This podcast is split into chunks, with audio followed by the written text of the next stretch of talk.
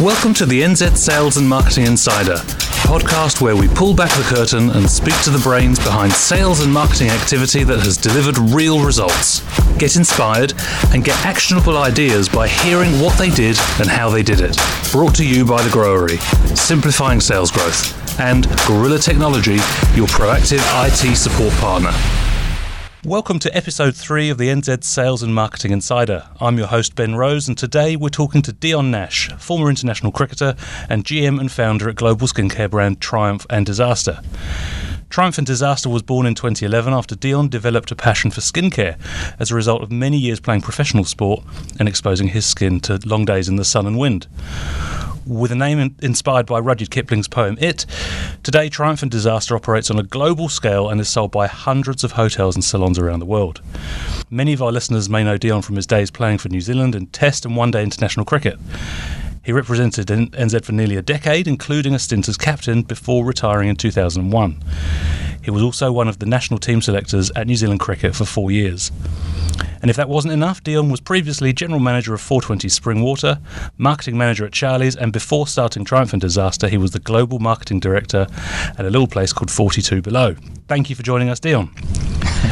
Thanks a lot. That sounds very glamorous when you put it like that, but maybe a bit different in reality. So talk me through it. How does starting off in sport qualify you to launch a skincare brand? Well, it was like most things, driven out of necessity. I was, as you say, in my last job, I had that very grand title of marketing director.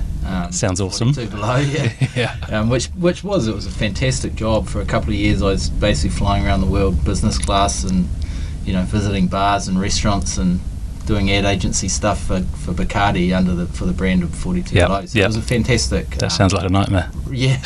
Well, it was.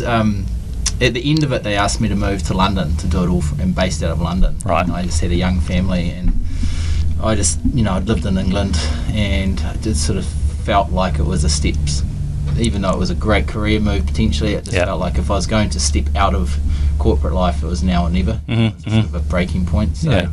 And one of the things I'd learnt under the founders at 42 Below before it was bought by Bacardi is. That's really where I cut my teeth on business. They taught me Business 101, and it was really that entrepreneurial spirit, the startup and vigour of a young business taking on the world. And I sort of missed that. I learned a lot in the corporate role. I really did. I sort of learned what I knew in a weird way.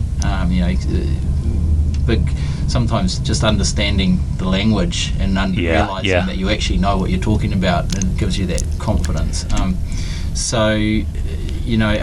Both parts were important, but I guess the only thing that really scared me was the idea of putting into practice for real what I thought I'd learned. And starting out and doing it myself. So and no safety net. No safety net. Yeah, well, exactly. It's exactly. I've used that analogy a lot, and in actual fact, the one I do use is the old cricket analogy. It's a little bit like I felt like I'd been playing in the nets, mm-hmm, mm-hmm. And I'd learnt my technique and I'd hit all the shots. Yeah. But it's a whole different game when you walk out into the middle, and if if you get out, you're out. That's right. So that sort of was the driving force, really. So I took redundancy instead of moving to London. Most people, including my mother, thought I was mad,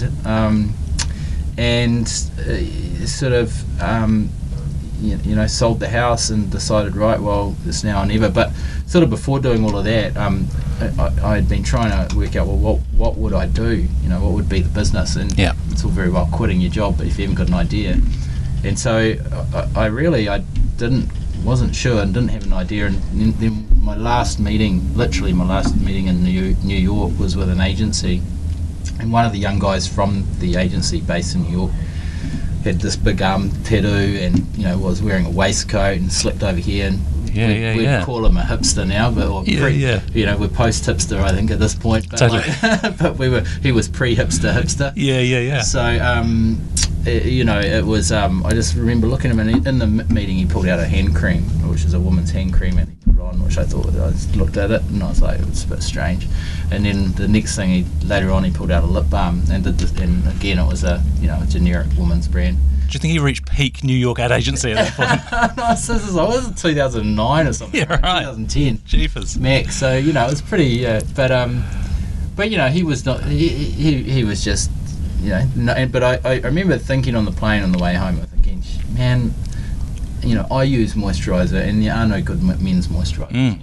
And the reason I used the moisturiser was really through cricket. It was this sort of, at a young age, I'd worked out that if I didn't look after my skin, I was going to get really bad sunburn, but actually more than that, just being in the wind and the conditions all day in the sun, you just wake up irritable and really shitty. Right. And I actually found that just having cleaning your face and moisturising and looking after your skin actually really helped your concentration and your performance the next day, which is probably just me covering up my own vanity, but but I do think there was something to it.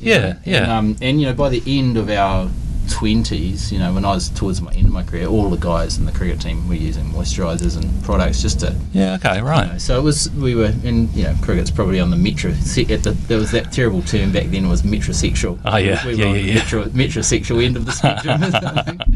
So amazing how it's changed over the years, isn't it? Yeah, it really is. And it's funny, that term is such a terrible term, isn't it? Metrosexual. It was just like, it was the, and it's one of those things that I think I set out to really try to change. But that's a long way of saying why skincare. Well, I guess I sort of put this when I was thinking, the one thought I had is I need some competitive advantage, and I thought, actually I know what a good moisturiser is, I'd been through using the cheap ones, and then through using girlfriend's expensive ones or whatever, or buying, then when I got some money I bought my own ones, and I've sort of worked out, actually just because it's expensive doesn't make it right for my skin, and guys tend to want instant hydration. We tend to use it after a hot shower and sort of slap it on, we want it on and gone, not applying makeup or anything afterwards. So there was this whole sort of base knowledge that I felt that I had, get me, be able to help me develop what I was doing and have some competitive advantage. And then I thought the story of being in the sun all day and looking after your skin was, again gave me some advantage. So how do you then go from that idea, knowing you want to develop it, to actually creating a product? Yeah, that's a long-winded process too. I went around everywhere in New Zealand, and this is 2009, and met all the people, and most of them said, yeah, we'll work with you. But there was quite a resistance to doing anything really other than what they were currently making and sprinkling a little bit of new fairy dust in. Right. Calling it the same thing. Yeah. Or a different thing. And that might be a little unfair, but I definitely had that sense when I went around. I was like, this is not what I need. Right. When I was working for Charlie's, I flew to Sydney back in the days when you could fly to Sydney. Yeah, I remember that. And I stayed on a day and went and checked out a couple of the Australian ones, and I found these two chemists who had just set up a business, and they were like, the irony of it was I had to go to Australia to find an English woman who was a pharmacist, who was a formulator and chemist, who had set up this business and who was all using New Zealand ingredients. And that's awesome. Which had been discovered by French companies. Wow. Which was this whole sort of roundabout way. But yeah, the French company had come down and done the study on New Zealand Maori sort of medicine and plants. And so they'd taken a whole bunch away and studied and found some actives, punga fern and polysaccharides and punga fern things. So it was just this, instantly I was like, this is what I need. And so I stayed on an extra day, and within about an afternoon we'd developed probably the first three directions of three products.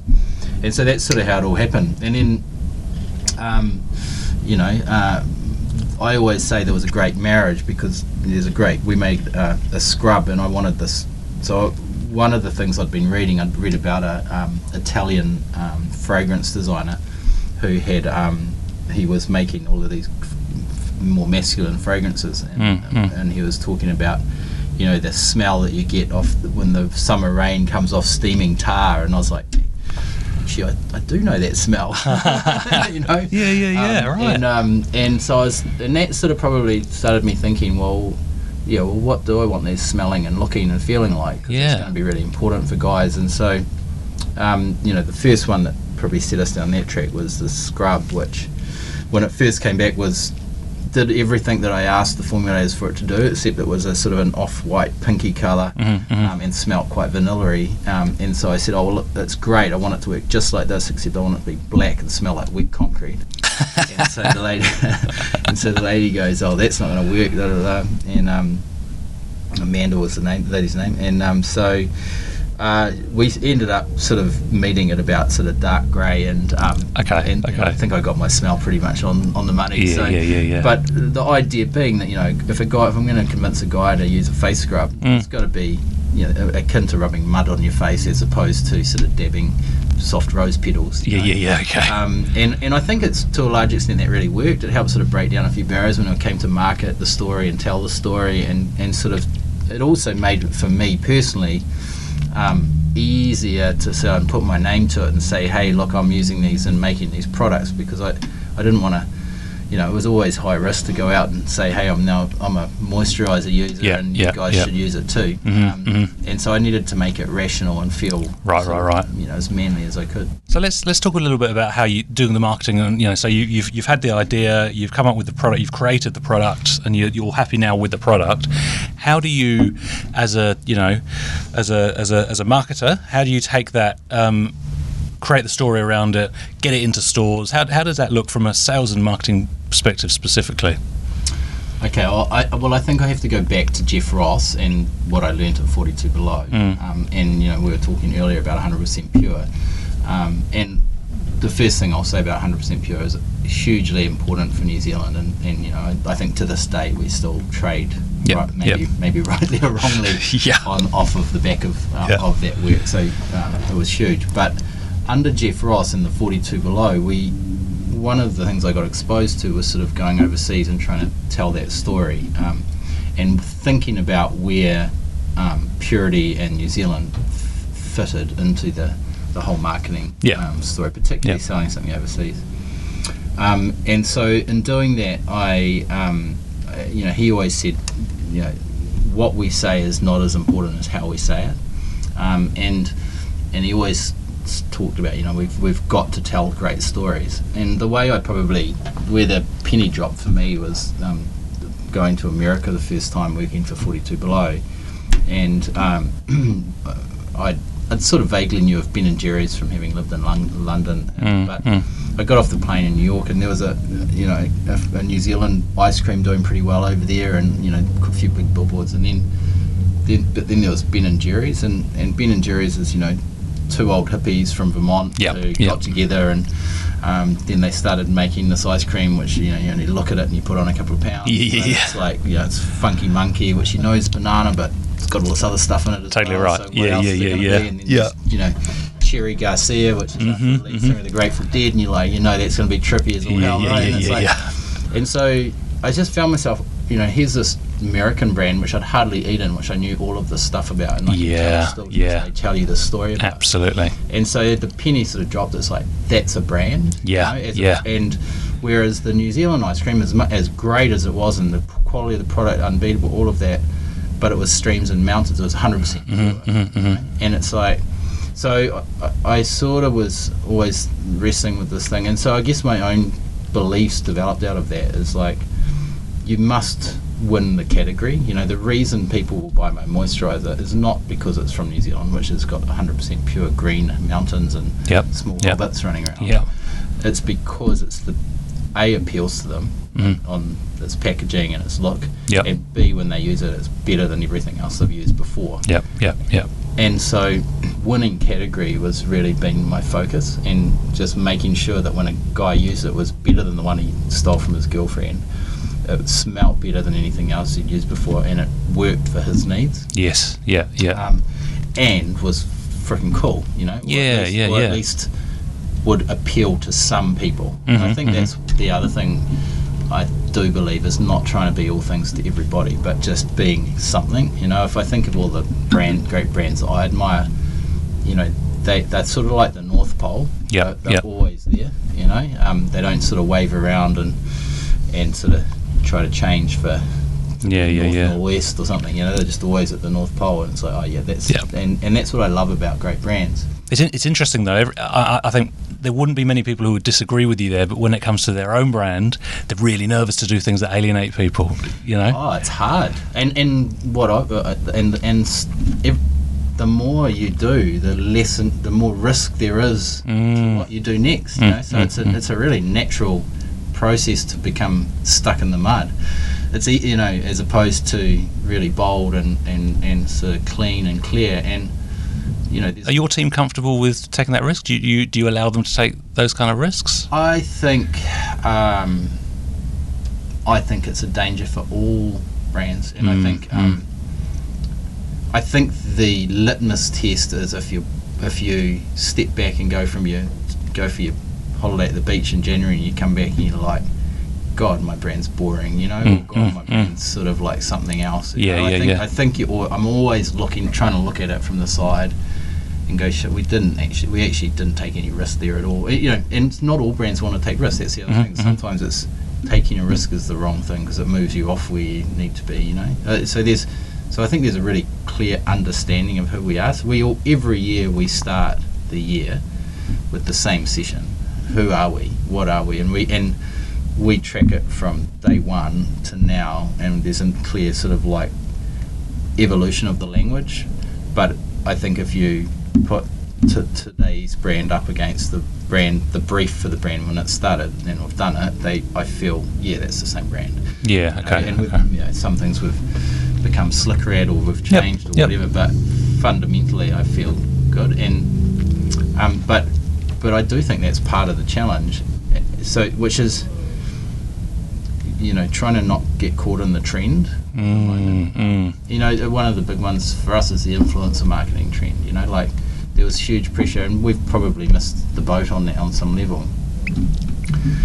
But I'm yet to really see a grooming brand who has capitalised on, you know, the classic influence. And I think when I look back on it now, there's certain categories that influencer marketing really appeals to and works for. Yep. And the nuances of influencer marketing is people taking basically vain shots of themselves looking like the person that's selling the product. Some products work better for that than others. You know? And you know, that's not a crack at influencers. Maybe it is mildly, but seems to work well for collagen. Well, that's right. You know, so there's some waist trainers, not bad. Protein drinks. You know, and you know, fair play to them. I mean, that's your audience, but the one thing you can say about influence that influencer marketing is, they know their audience and they know where their audience, and in the end that's all marketing is, right? Understanding where your audience is and getting in front of that audience on whatever platform or vehicle or medium is relevant. So when you went, you know, back to launch, how did you get close to your customers? You know, apart from yourself knowing the product was good, how did you know where they were, and how did you go about it? You know, this will break every rule in the book. It was a good. It was a gut feel, and I thought there was a gap in the market, and I didn't do any research or ask anyone. I just did what I thought. And part of me thinks, in a weird way, that's almost the only way. In a way, I probably would have done more research now just to make sure. But maybe not. I mean, I think if you've got, the first thing I'd say about starting a business, if it's not coming out of you, you shouldn't be starting it anyway. You know, if it might sound wrong, but you shouldn't be thinking about the business idea. I think that, you know, that because it's got to be so well formed within you that it's just sort of coming out. You know, you just have to get it out and have to do it.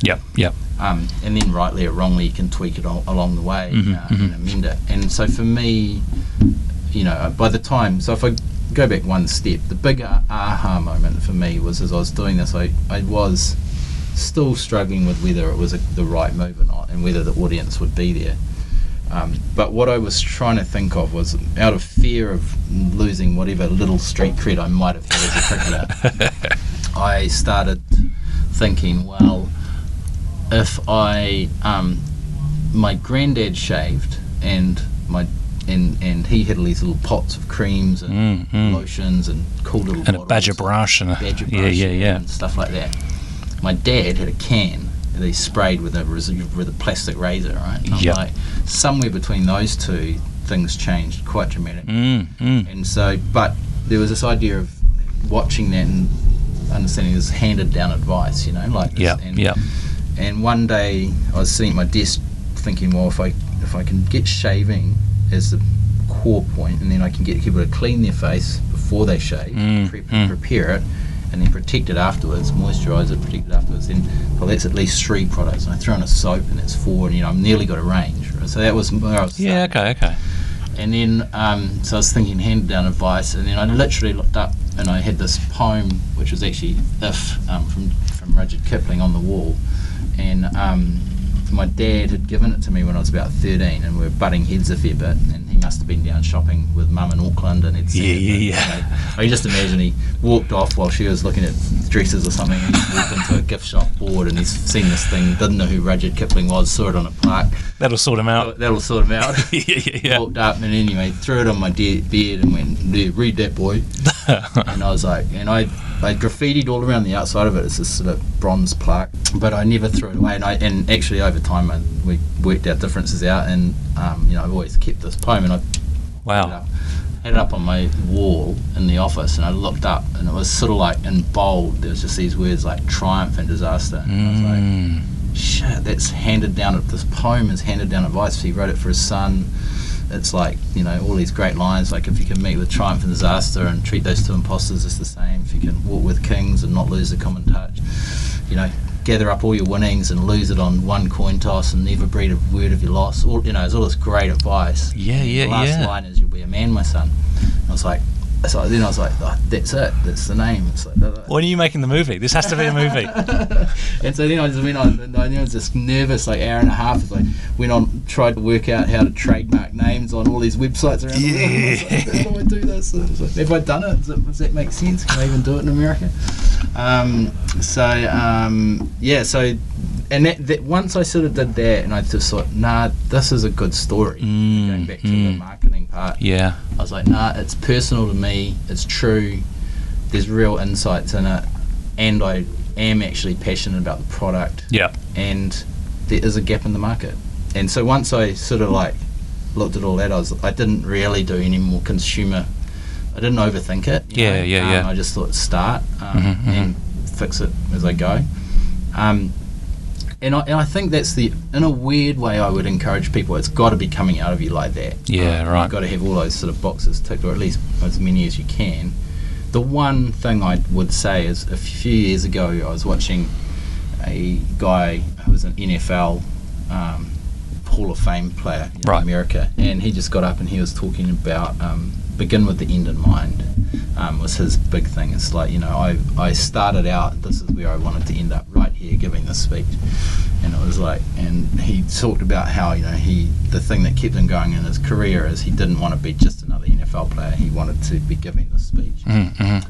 So he started with the end in mind. And I just thought, having been through a cricket career where that would have been great advice at the start of my cricket career, I sort of thought, shit, it would have been great. The one thing I think I could have done better at the start of a business was think, in 10 years from now, which is, you know, coming up, what would my business look like? What's the way out? What's the, you know, it's easy to dive into a pool. Where's the landing pad when you come back out? And you know, that might look like any number of scenarios, but I think there's real value in sort of understanding what it is you're trying to achieve. Like at the end, and you know, I've developed. We've since started really developing all of those ideas and working on them, and it's definitely helped. It gives the business sort of momentum and gives the eye level up where you're trying to get to and what you're trying to achieve. So in terms of that, would you have resourced the team, built the team differently, or, you know, I'm thinking about your team's quite an interesting, you know, collection of people with different backgrounds. They don't seem very corporate. You came out of a corporate background, so is that Is that something that's would it influence your thinking, or? I've sort of learnt everything on the hard way, and that's probably that's just probably I'm probably not smart enough to read it in a book and beat the system. But having gone through it, the 5-year mark was really hard. I got by accident, I got really great staff in year 1, 2, and 3. Right. We were just, we were growing at 50% a year, and wow. It was just great staff. Everything was going great, but we were still a small business. You start from zero, and you're very growing and growing. But I was on a plane the whole time. We're finding stores all over the place. But it took a lot of energy. But then, what I'd never had thought about is there's this natural attrition of staff, that no matter how good your brand is or how great the business is or how great their jobs are, whatever, that people's lives take over. People get married, or they move out of town, or or they just want to change of career or whatever it might be. And when that first started happening, I just probably wasn't really ready for it, and probably took some of it personally. Some of it I felt let down, other times probably I'd let people down and just hadn't recognised they needed to step up or different job roles. Right. So that took a bit of wind out of the sails to sort of just grow up a little bit and as a company, and understand that actually just being passionate and working for a cool brand isn't enough. You actually have to have HR and human resource and proper job definitions and roles, sharp pathways for people, and all those types of things.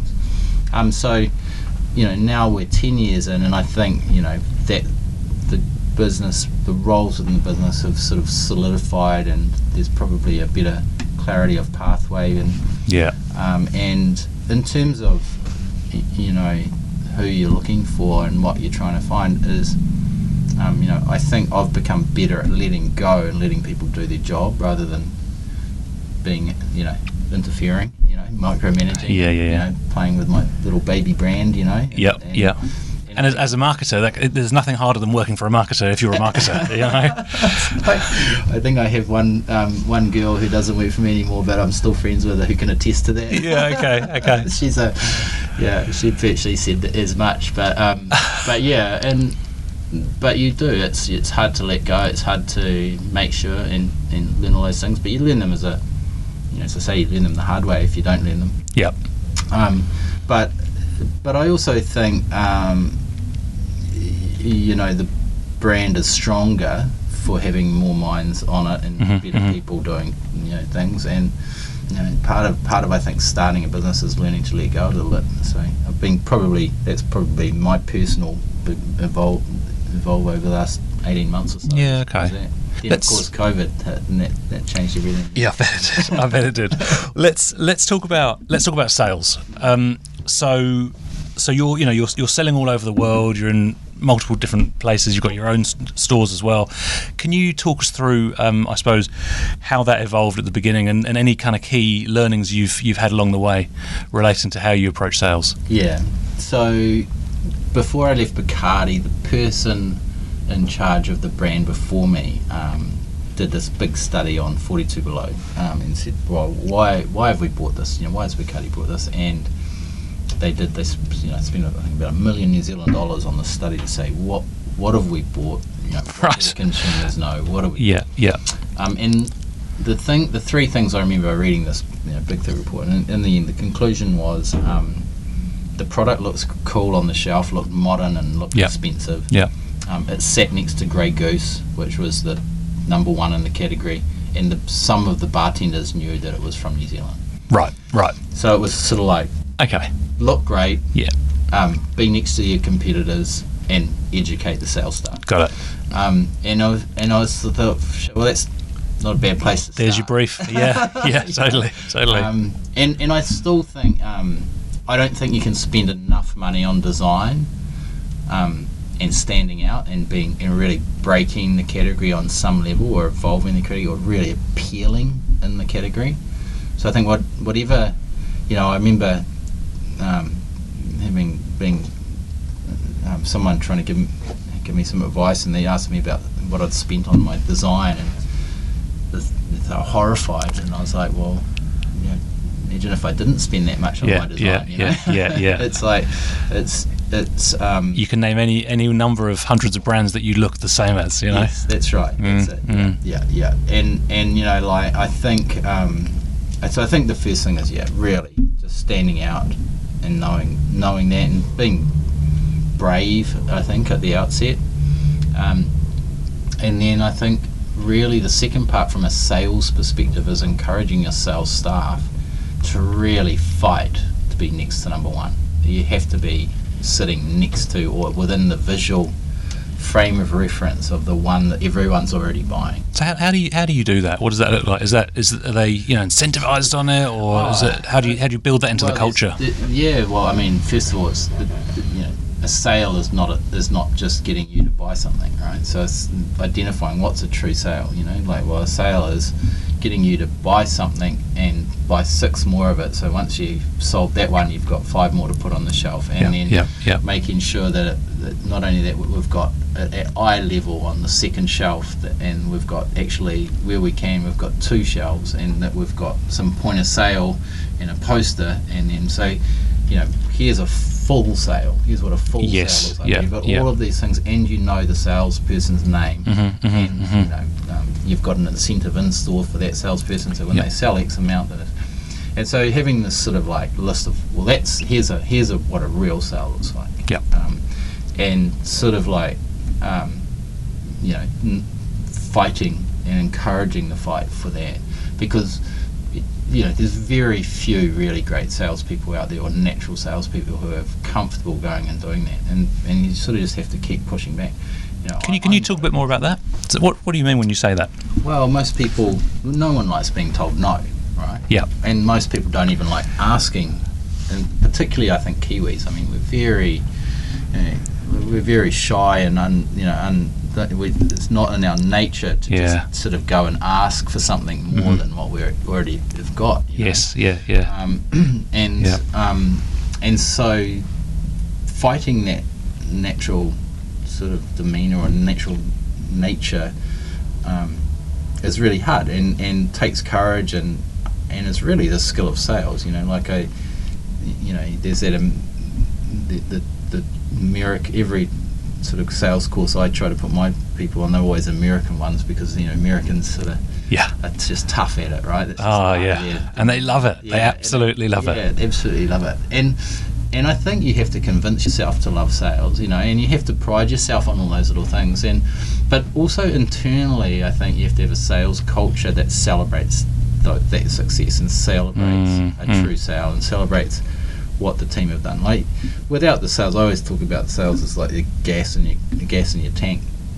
You know, you can have the nicest car in the world, but if there's no gas, it ain't going anywhere. You know? Yeah. And sales are the gas in a business. You know, if you're not out there pushing the product and making sure all those things. And look, over time, it's everyone recedes back to that state. You know, so it's a tireless effort of pushing out and making sure you're finding new ways to say the same things, fighting for that territory and maintaining that culture. And you know, at times, I'll be honest, even with my business, we've wavered in and out, but and I'm not a natural salesperson, you know, so you know, it always falls back on me when I not happening. But I always know it's like going back to your basics. It's like, well, if we're dropping off, because we're not doing all the little things. How do you make sure you get the right salespeople in? You know, how do you decide who's going to deliver for you? I wish I could give you a really great answer on that. I read it in a book once. Never employ know-it-alls, victims, know-it-alls, or non-believers. And it sounds a little arrogant, but actually the reason it's so ingenious is that the reason that works is each and every one of us can be a victim, a know-it-all, or a non-believer at any given time. That's just human nature to be any one of those things. But if you a victim sucks all of your energy. You know, it's not about the brand or the business or the job, it's about them. They're really demanding your energy. A know-it-all is just never going to listen and never going to jump on board and do things. And a non-believer is sort of the same. They're just there for the paycheck and not going to do it. So they all have their nuances. And of course, so the thing is, I think, I try to identify, and you know, I always think of it, do I feel like this person is one of these things? Yes. Yeah. And knowing that we each and every one of us can be any one of those things. Right? So it's not pointing at someone and accusing them. It's just saying, how are we going to manage this person within the team? Yeah. And, you know, a team that all dwells more on the victim mentality is going to have no energy in the room. So maybe a person who's a bit more of a non-believer is actually going to be more robust and just here and a bit more funnier. So there's all nuances to it, but I think understanding the overall culture of what you're trying to achieve, having a robustness in your team is really important. That's a few years ago I would have said that's my favourite word. You know, robust. You know, it is really, it's like, you know, you want those people that energy bounces off, you know. And and they bring something to the party. So, thinking about the last 10 years, if you look over the whole history of the business, what would be some of the sales and marketing achievements that you're the proudest of? Well, I think the first thing we did is we got into the department store with Karen Walker. That was my first store, and I think that was day one was a big. I just felt like, wow, that's almost happened by accident, and I'm always forever grateful to her. And I'm like, and Dan Gosling and Karen Walker and those guys set up the department store, It was just sort of a massive endorsement from lots of cool people and brands in one space. Absolutely. And I was like, you know, everything else after that felt easy. Yeah. You could go, no matter where you went, they would say, oh, where are you? And you could go, oh, I'm in the department store. Oh, okay. The whole conversation changed. And interesting how you remember that today. Yes, you know? Yeah. So that was huge.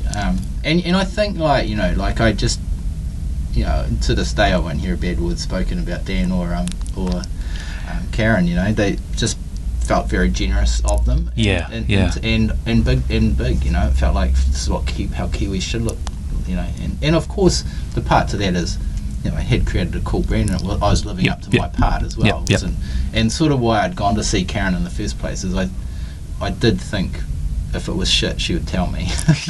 Right. And I imagine she would. It was probably the most nervous 5 minutes of while she potted round and played with them that I've ever had. So that was huge. Getting that endorsement. I remember really clearly doing a trade show in America in about 2012 called Cosmoprof, and just sitting there and just. 60,000 people flooding through this event centre. Oh my God! And just like, you know, all these Americans and you know, by the end of day one, I'd repeated my story so many times, and that was huge from because I just remember, but after about 2 hours, I was like, I'd worked out, well, that part I can just stop saying that because that's waste of time. You know, and it was a really great way of just working out what's my story, and what works, and what's relevant, and what do people care about. It's not really answering your question in terms of the sales and marketing. I think a couple of big wins was getting into Selfridges in London. That was really huge. Again, for the same reason, it's just like, you know, it just gives you a flag in the ground that you can say, oh, we're in Selfridges. And probably validation to you as well of what you're doing. Absolutely.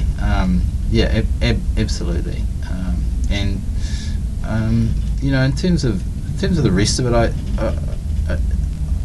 think,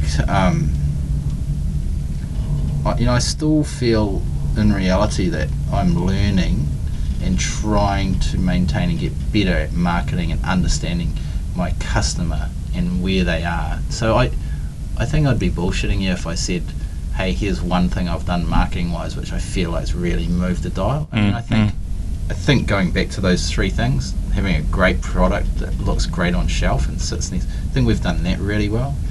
I think we've got a consistency of the language with which we talk through our website and through our communications. Yeah, I think we're still searching for the gold, holy grail, you know, of you know, getting the consumer to answer back and take our brand and run with it. You know?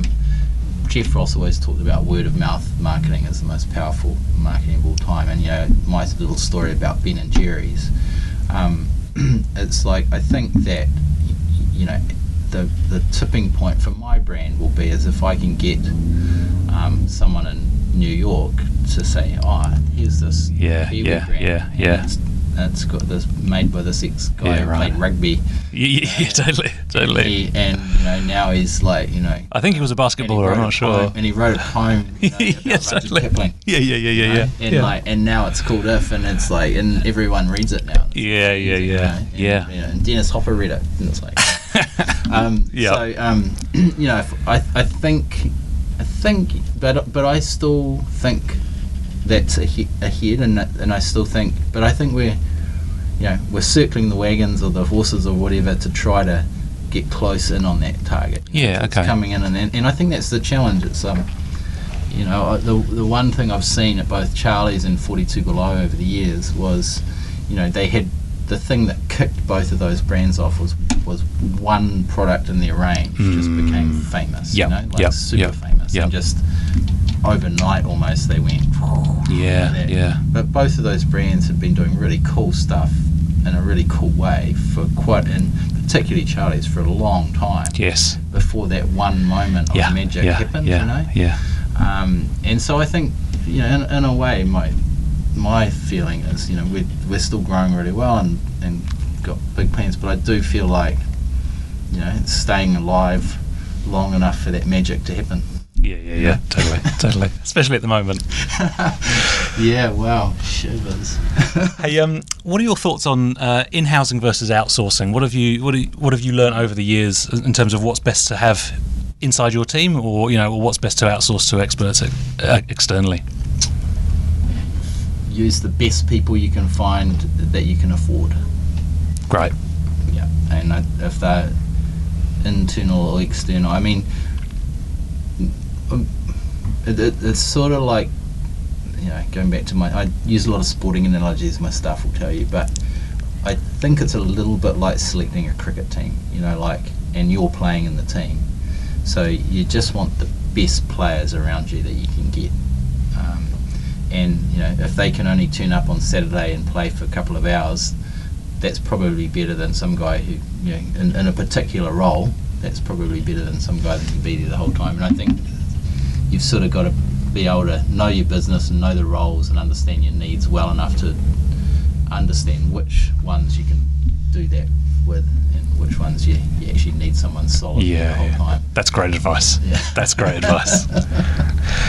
All right, look, Dion, thank you for a fantastic discussion. It's been really good. I think what's been fantastic is there's some really specific piece of advice that, you know, some of our listeners can take. I'm not sure if you believe them all, but they sounded good to me. No, I do believe.